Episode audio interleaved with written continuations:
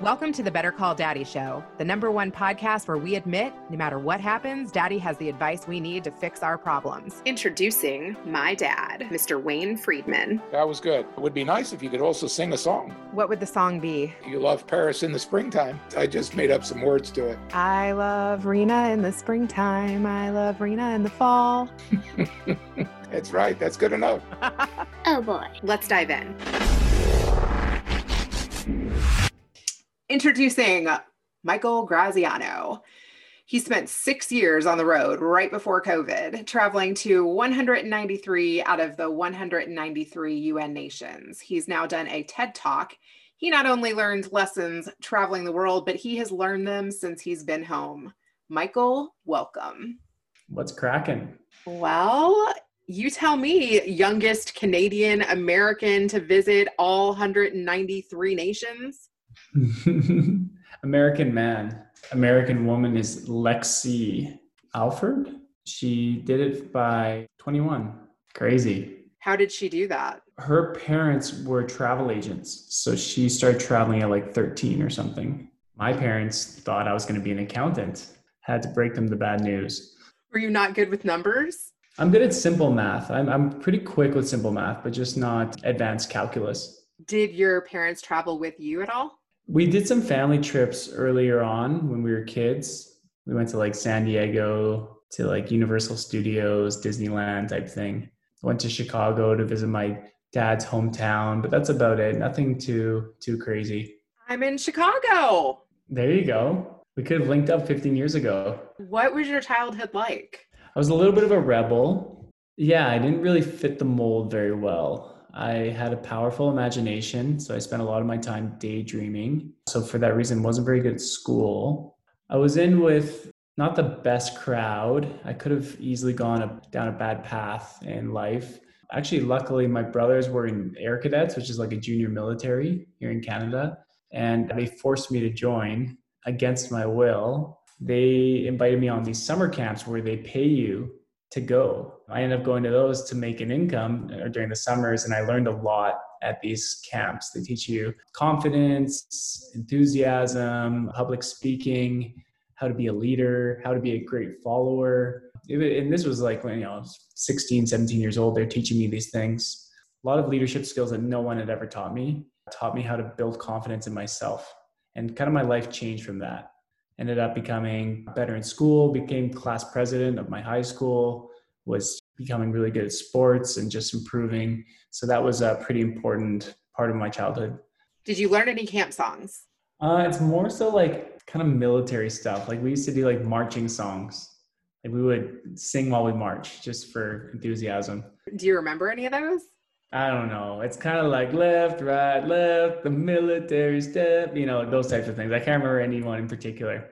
I do remember when we were doing obstacle courses, I was kind of like more athletic than a lot of the kids there. I remember kind of always coming first place and kind of like showing off. And then I realized that they told us like you are as good as your team. You are as good as your slow. You're as fast as your slowest person. So it taught me to create enthusiasm and encouragement and support for people behind and kind of help us all move together as a team. And that was a pretty important lesson moving on in life where I am today. Because, you know, we, I look deep at this white privilege and even the passport privilege that I have. And you got to ask yourself, you know, sure, I went to every country in the world, that's great, but I had a Canadian passport and an American one. I'm a tall white man that came from a middle class loving family. So I had a head start. And so you can't help but notice those things. Speaking of that, how did you fund that kind of travel? Yeah, so I didn't have savings. I didn't have any help from parents. I did a three week trip to Thailand on my own. Three things happened on that trip. I overcame a fear of loneliness. I realized I can make friends everywhere. I realized there's a lot of misconceptions in the world that just aren't true and that people are innately good everywhere. And I realized how cheap it is to travel, especially if you do it through hostels. And so on the last day of Thailand, I made a promise to go to every country in the world by age 30 or die trying. A good old medieval creed. Either I do it or I cease to exist. I wanted to do it to prove people were good everywhere and I had nothing to fear. Yeah, it all started from that Facebook post. I uh, went did a Kickstarter campaign, raised ten thousand dollars from friends and family. The interesting thing happened there. A lot of friends I thought were going to donate didn't give me a penny, and a lot of people who I haven't talked to in years, even some from Air Cadets or where whenever would would actually donate. And um, it was really interesting to see that. And then I went and got some companies to sponsor me, provide free accommodation from Hostel World, free flights from Flight Center. Everyone pitched in with this mission to go to every country and prove the world's a good place, prove people are good everywhere, and human connection will get me through it. Yeah, this was back in 2013, before Instagram, before influencers, before content creators. None of that existed back then. And it's such an appropriate message for today. Right. I came home after six years of travel my coming home party was February 27th. So 10 days later, the whole world shut down. How's that for timing? And I saw you posting about that. Like, how does that make you feel? Like there's a higher power and it's too good to be true. Made me realize that I thought I was going to be some sort of elevated human once I reached country 193 and I realized I just ran out of countries. Doesn't mean the journey's over. You know, the saying it's not about the destination, it's about the journey. That that's so true and anyone who's expecting to be elevated once they hit a million dollars or $10 million or every country in the world or find the love of their life, if they're leaning on some sort of future goal, they are going to be met with extreme disappointment. And I'm lucky that I did this at age 30 and didn't wait till 80 or the end of my life to come up with this realization. Did you ever almost die trying? Yeah, but it wasn't from any dangerous people. It's from myself. Well, I'm the most dangerous person. I um, did a backflip. There's a nightclub called Aqua Lounge in Panama. They have in the middle of the dance floor, you can jump into the ocean. And I did a backflip off of a swing and I hit my shoulder on the dock, almost hit my head and died. Almost fell off the cliffs of Moher in Ireland because I was so focused filming. I almost got hit by a car in Singapore when I was rushing to meet Jim Rogers, this famous billionaire guy who had been to 120 countries by motorbike. We were late for the meeting and I was in such a rush, I almost got hit by a car. You know, so a couple near death experiences. Every time I'm excited, that's when you almost die.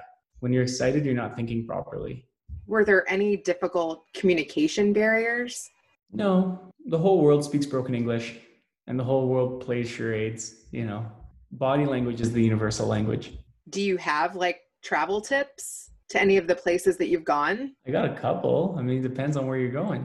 And I don't know if any of this applies post COVID. My first tip is to go connect with the locals, but I don't even know if that's allowed anymore.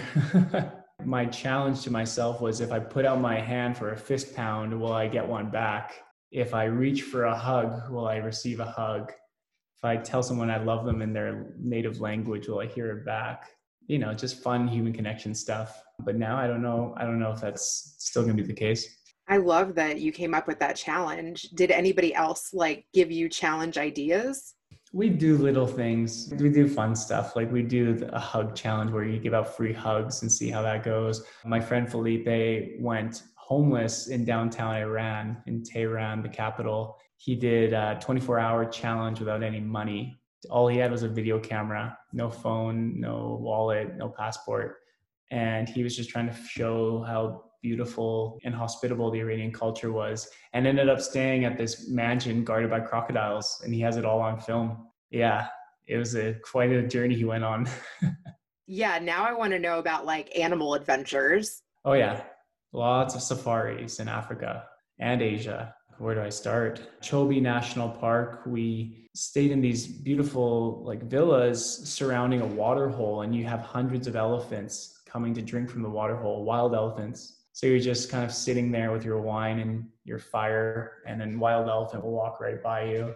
Some of the most amazing safaris. We saw some um, silverback gorillas face to face in Uganda, which was amazing because of how similar they acted and looked like humans. The human mannerisms was pretty amazing. There was actually there's another reason Way almost died. There was a a baby chimp, a baby gorilla, and I almost I didn't see it in the grass. And I, had I stepped on it and that baby cried, the mom would tear me apart. Probably all of us. So it's a good thing I didn't step on that baby. How many people were on your crew? Probably like 15. And they gave us up to eight hours to find the gorillas. We found them in the first 20 minutes just by chance. I think we found like 12 of them, two families. That's so cute. Yeah. what else do we do? Saw over a million wild seals in uh, Namibia. Millions and millions of seals all along the coast. Stayed at a hotel that had wildlife just walking through it in uh, Zambia.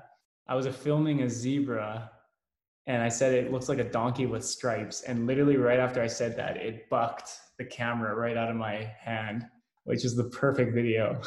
That's so cool. oh my yeah. gosh. I want to know about like security too. Did you have security with you in certain places? No, no, no, no. Never. I mean, the best thing you can do is stay with locals or at least hang out with locals. Like through couch surfing, you're going to find a lot of incredible people through there. It's all based on user reviews from previous hosts and previous guests. So you kind of like they're vetting the people that you're about to meet. The couch surfing community is really cool, hospitable, kind people that kind of look out for you. So when we were in Sudan and Somalia and uh, Iraq, we we'd always hang out with the locals just because they know they know what to do and what not to do. Saves you from having to figure it out the hard way. I'm in shock that you traveled to all of those places with no security. Yeah, yeah, nothing bad happened. The worst thing that ever happened to me was I got my wallet stolen in Chicago, actually, on a layover. I traveled every country in the world safely and I got robbed in America. That doesn't surprise me. Oh my God. Wow. Do you still keep in touch with people that you've met? Oh, yeah. Tell me about some of those relationships. I mean, a lot of it's just on Instagram, WhatsApp, Facebook. I mean, I'm, I am focused on my new venture, but I'm get, I just get a lot of love and support from them. And every now and then people will you know, ask what I'm up to or ask if I could share some footage that we have or some photos or ask if I could promote their channel. I've inspired a lot of people to go to every country or to do some level of traveling. So I love to support them. Oh my God. And you were so young when you went. Like, did you do some serious partying? Oh, yeah, very much. It was a run and gun production. Like, we kind of had a plan, but not really in the beginning. Me and this guy named Alex, we were just two dudes with a video camera and we started off with zero followers. And I remember in the beginning, they remember the JavaScript you could post in your address bar that could highlight all your friends and you could invite them. Facebook hadn't fixed that. So what I would do is I'd go to these hostels and I'd buy someone a $2 beer if they would JavaScript all their friends and invite them to Global Degree. They did it, of course. Everyone wants the free beer. So I think we got to our first like 5,000 followers, like organically, I guess you could say. And then, I mean, some bad things happened to Alex. He got robbed at gunpoint in Buenos Aires, Argentina, and he had filmed the whole thing on his GoPro. And that went viral. We're interviewed on CNN and NBC and Good Morning America, and the whole world was talking about this video because of how gripping it was. It got about 20 million views. And I think we got about 150, 200,000 total followers just from that. And then we got Discovery Channel's attention because I hit them up on Twitter and they saw how quickly we were growing. So they put us on their digital network for two years, which then helped us get a lot more sponsorships because everyone wants to be affiliated with Discovery. Yeah, and then we just start getting press, start doing contests. We were giving away free trips around the world. Natalia Anya won our first one. She got a free trip to every country in Asia. Andrew Santos won the second one. He got a free trip to every country in Europe. So we would do these grander, larger than life giveaways, and we'd get some some followers from that as well. How unbelievable did that feel? Which part? To be able to give people trips to Asia and Europe and partner with yeah. Discovery. This was back in probably 2015. And I went to my sponsors. I'm like, do you guys realize that no woman has ever been to every country in the world on record? No one how is that still a milestone that has not been completed? And they're all like, okay, like we're in, like we'll sponsor this girl. We have to, we have to make history, right? It was just one of those opportunities. So we did this contest. Natalia won the contest. She did meet a guy, and after a year, it, we were traveling very fast. It was it was a little bit too much for her, so she bowed out after about a year and a half. But another girl named Cassie De Pecol, who was one of our contestants, she just said, you know, F it, I'm gonna go do it myself. They didn't pick me, but I don't care. And she went and got her own sponsors and did it. And she became the first woman on record to go to every country. She did it in a year and a half. I think it was like two days per country. How much money do you think you spent? We got a lot of it sponsored because we were filming and because of our, sp- our sponsors, because TripAdvisor, Discovery, we were GoPro, we were working with some pretty big names. I'd say like out of pocket, half a million dollars total but that was including sponsorships and all the stuff that was coming in just went straight out into our trip. But if you're talking all the stuff we got for free just from generosity of people and companies and tour travel companies and tour operators you're probably looking at like a $3 million trip for the whole group. Do you want to do it again? No i wouldn't do it again. It was pretty crazy. It was a lot. It was uh, it takes a special type of maniac to go to every country in the world. It's easy to say. It's fun to say but I had my ups and downs. I'm happy I did it the first time and I'm no regrets. I'm, but if you ask me to do it a second lap, the answer is no, no chance. I'm just going to go to the highlights. I know where all the secret gems are in the world. I'm just going to go back to those. Okay. I want to know about the ups and downs. Tell me about the secret gems and then tell me about the downs. Azerbaijan, Djibouti, Namibia, Bhutan, Somalia was interesting. Colombia is magnificent. Guatemala, Montenegro, Malta, Kyrgyzstan, very nice. Georgia, incredible. Yeah, there's a couple names you haven't heard in a while or ever. in terms of the downs, I did deal with some loneliness at some point. Dealt with a lot of pressure trying to be a social media influencer and comparing myself to other people, asking if I was making an impact. I didn't like my relationship with women. I thought I was being a little bit of a lover boy in my trip and being with multiple women. And I don't think that that was necessarily the way, the right way to do it.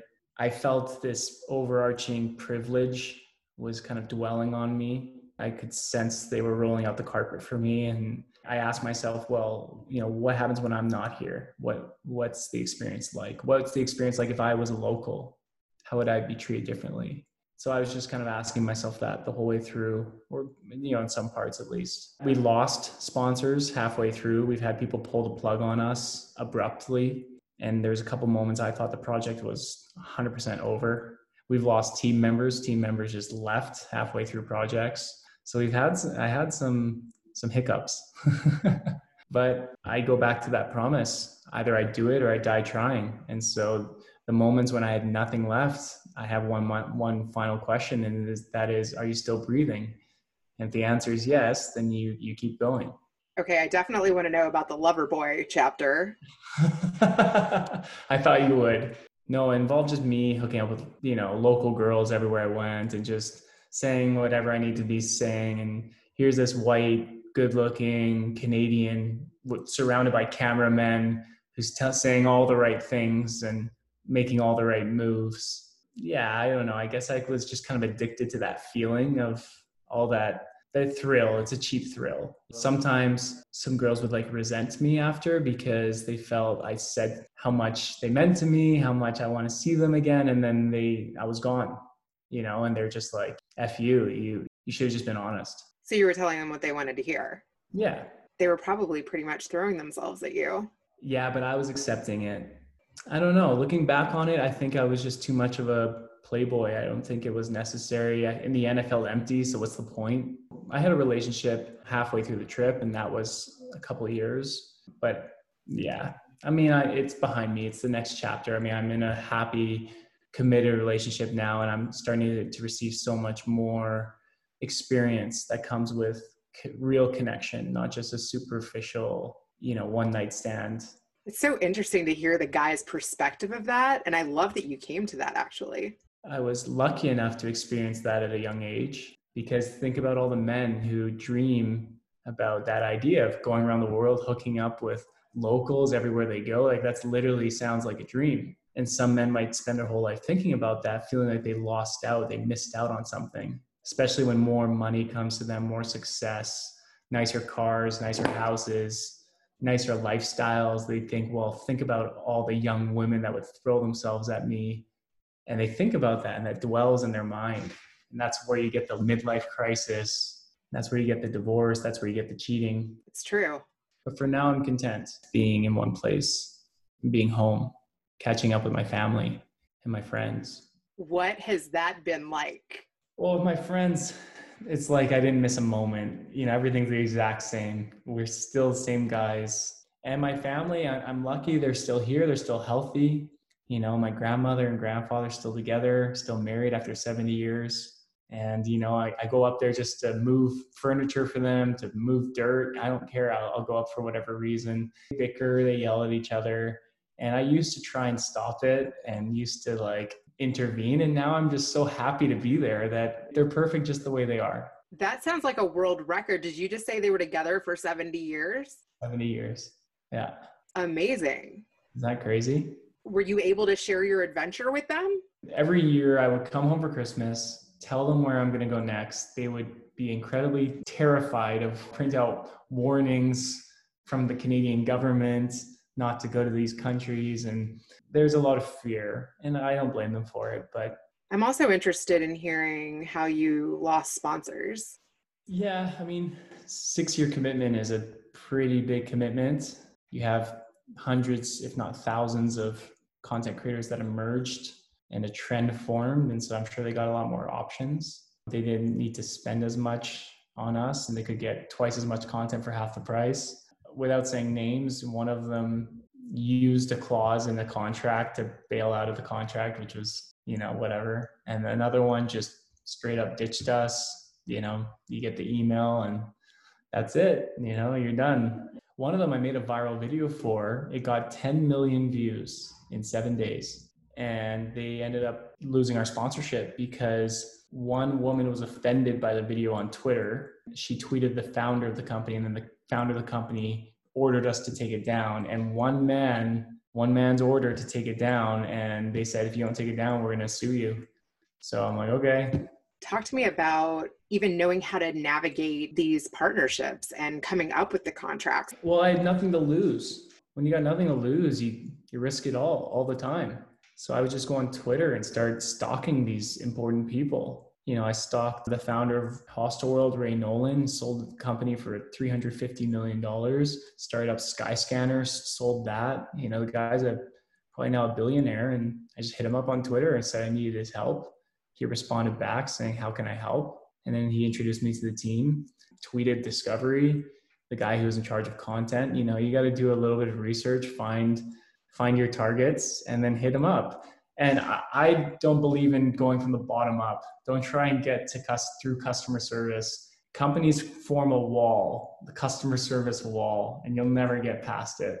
They do that on purpose. You got to go find the founder, the co-founder, and hit them up because they love they love daring ideas. They love new ideas. They love gambles. They love these types of projects. If you're going to do something epic, go hit up the person who also does epic things and get their support. And I just came in expecting them to say yes. There's no time for doubt, there's no time for fear. Conviction is a pretty convincing thing. yeah, I would definitely agree with that. I have landed my first sponsor from a Twitter message also. Yep. I want to talk about what you're doing now because now mm-hmm. you're helping others do that. A secret weapon that I had, which I kind of kept to myself because it was working so well, was press companies love press. People love press. Press is it's just that stamp of approval, that validation, that authority, that credibility. And so if you have nothing, you have nothing to lose, you have nothing to be to start with, then you need to establish some sort of authority to get taken seriously. So I would always be leveraging press in every opportunity I got. If I knew someone who wrote for a magazine or a company, I'd get them to interview us. I would every chance we got for press. We flew halfway across Australia just to do a TV interview on uh, Channel 7 News. Press was really important. And it led to a lot of our big sponsorships so I'm kind of a walking, talking case study of how how powerful press can be. It can get you a trip around the world if that's what you choose. And so when I got home and my industry disappeared overnight, literally, I said, "Well, what can I do?" And I was really good at press, and now I'm like, "Well, my chapter has come to an end. My story isn't over, but my journey has come to an end. how do I help other people on their journey, whether it's their company journey or their their mission or their purpose? How do I breathe my excitement and enthusiasm into their journey? How do I help them tell a larger than life story like mine was? And how do I use that to get press and earn media? And so that's when we started up Mindful Media because I want to work with mindful people and mindful projects. We're at pretty interesting crossroads right now in humanity, and I think I'll, it's time to represent people who want to do the right thing and you know believe in steering humanity into the right direction. And so I want to represent those people and help them tell their story. And so that's what we started. And now we have seven employees. We have about 100 clients. It's growing really quickly. That's a huge blessing. Can anyone pay to play? No, because there's a problem. If you just take anyone who pays, you do yourself a disservice because other clients are going to read them being comparing themselves to this this person being like why why did they get mentioned you have our viewers our, our readers who are seeing this authoritative prestigious website and you're seeing a story that doesn't really fit, they're going to be asking questions. To be getting some really big clients, they do their due diligence and they look at the people you represent and they say, do we want to be associated with these people? So I choose to be selective because I'm I want to do this for the next 50 years. I want to do this till I die. This is a great job. I'm not in it for a quick pitch and a quick sale, you know. So who makes a good client? Someone who's doing something important important for other people. They are giving back somehow, changing lives in a positive way. They're focused on purpose over profit. Profit, you can make profits. There's nothing wrong with that. But when profits come first over the planet and over other people, then we have an issue. So I'm just trying to navigate that, go off my heart, ask my heart and my gut how it feels. I wonder if my daddy would want to travel the world. It's funny because whenever I've asked him, you know, because he is now retired, do you want to travel the world? Is there anything that, you know, you feel you haven't gotten to do? And he is pretty much just happy with where he's at. Like, I feel mm-hmm. like there's so many people that are like, especially now that you can't travel, really want to travel.